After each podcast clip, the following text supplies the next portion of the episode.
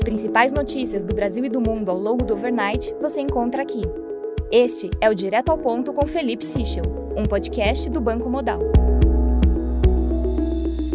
Bom dia e bem-vindos ao Direto ao Ponto. Hoje é terça-feira, dia 29 de novembro, e estes são os principais destaques esta manhã.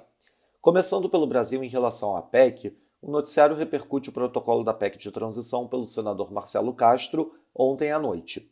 Comentários destacam que a única diferença em relação à proposta original é o prazo de 4 anos para a retirada do Auxílio Brasil do teto. No entanto, integrantes da equipe de transição já admitem negociar uma redução para 2 anos.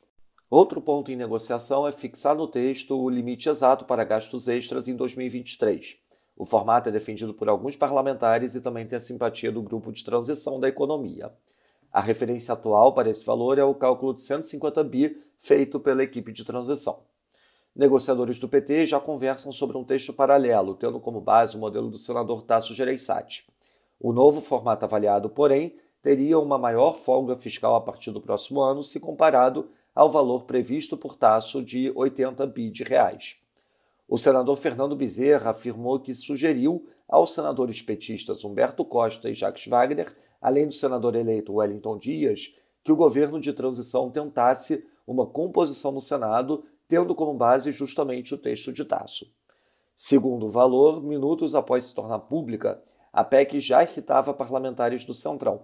O texto travará uma das manobras pretendidas pelo bloco para desbloquear o pagamento das emendas de relator. Em relação a ministérios, Fernando Haddad passará a integrar o grupo técnico da economia na transição a convite do presidente eleito Lula a partir de hoje. Já segundo Metrópolis, embora ainda não tenha ocorrido um anúncio oficial, petistas avaliam que Haddad já está sendo anunciado por Lula como ministro da Fazenda há semanas.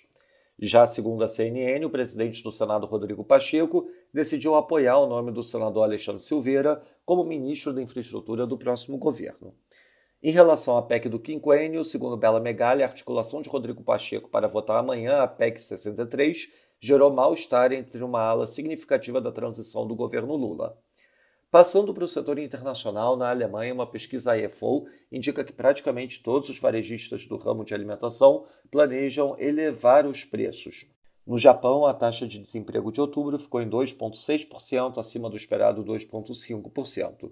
Já o Job to Applicant Ratio ficou em 1,36%, acima do esperado 1,35%. As vendas no varejo de outubro avançaram 0,2% no mês, abaixo do esperado 1%. Na China, a expectativa de diretrizes novas em relação à Covid são frustradas com o anúncio restrito à redução do tempo entre doses de reforço para a terceira idade.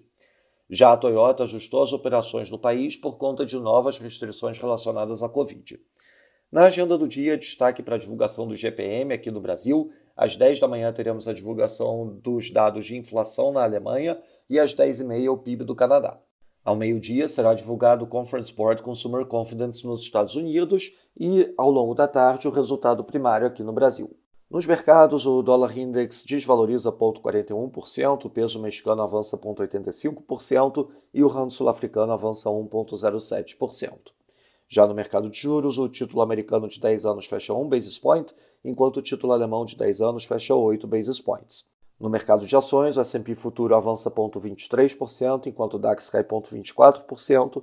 Já no mercado de commodities, o WTI avança 2,3%, enquanto o Brent avança 2,58%.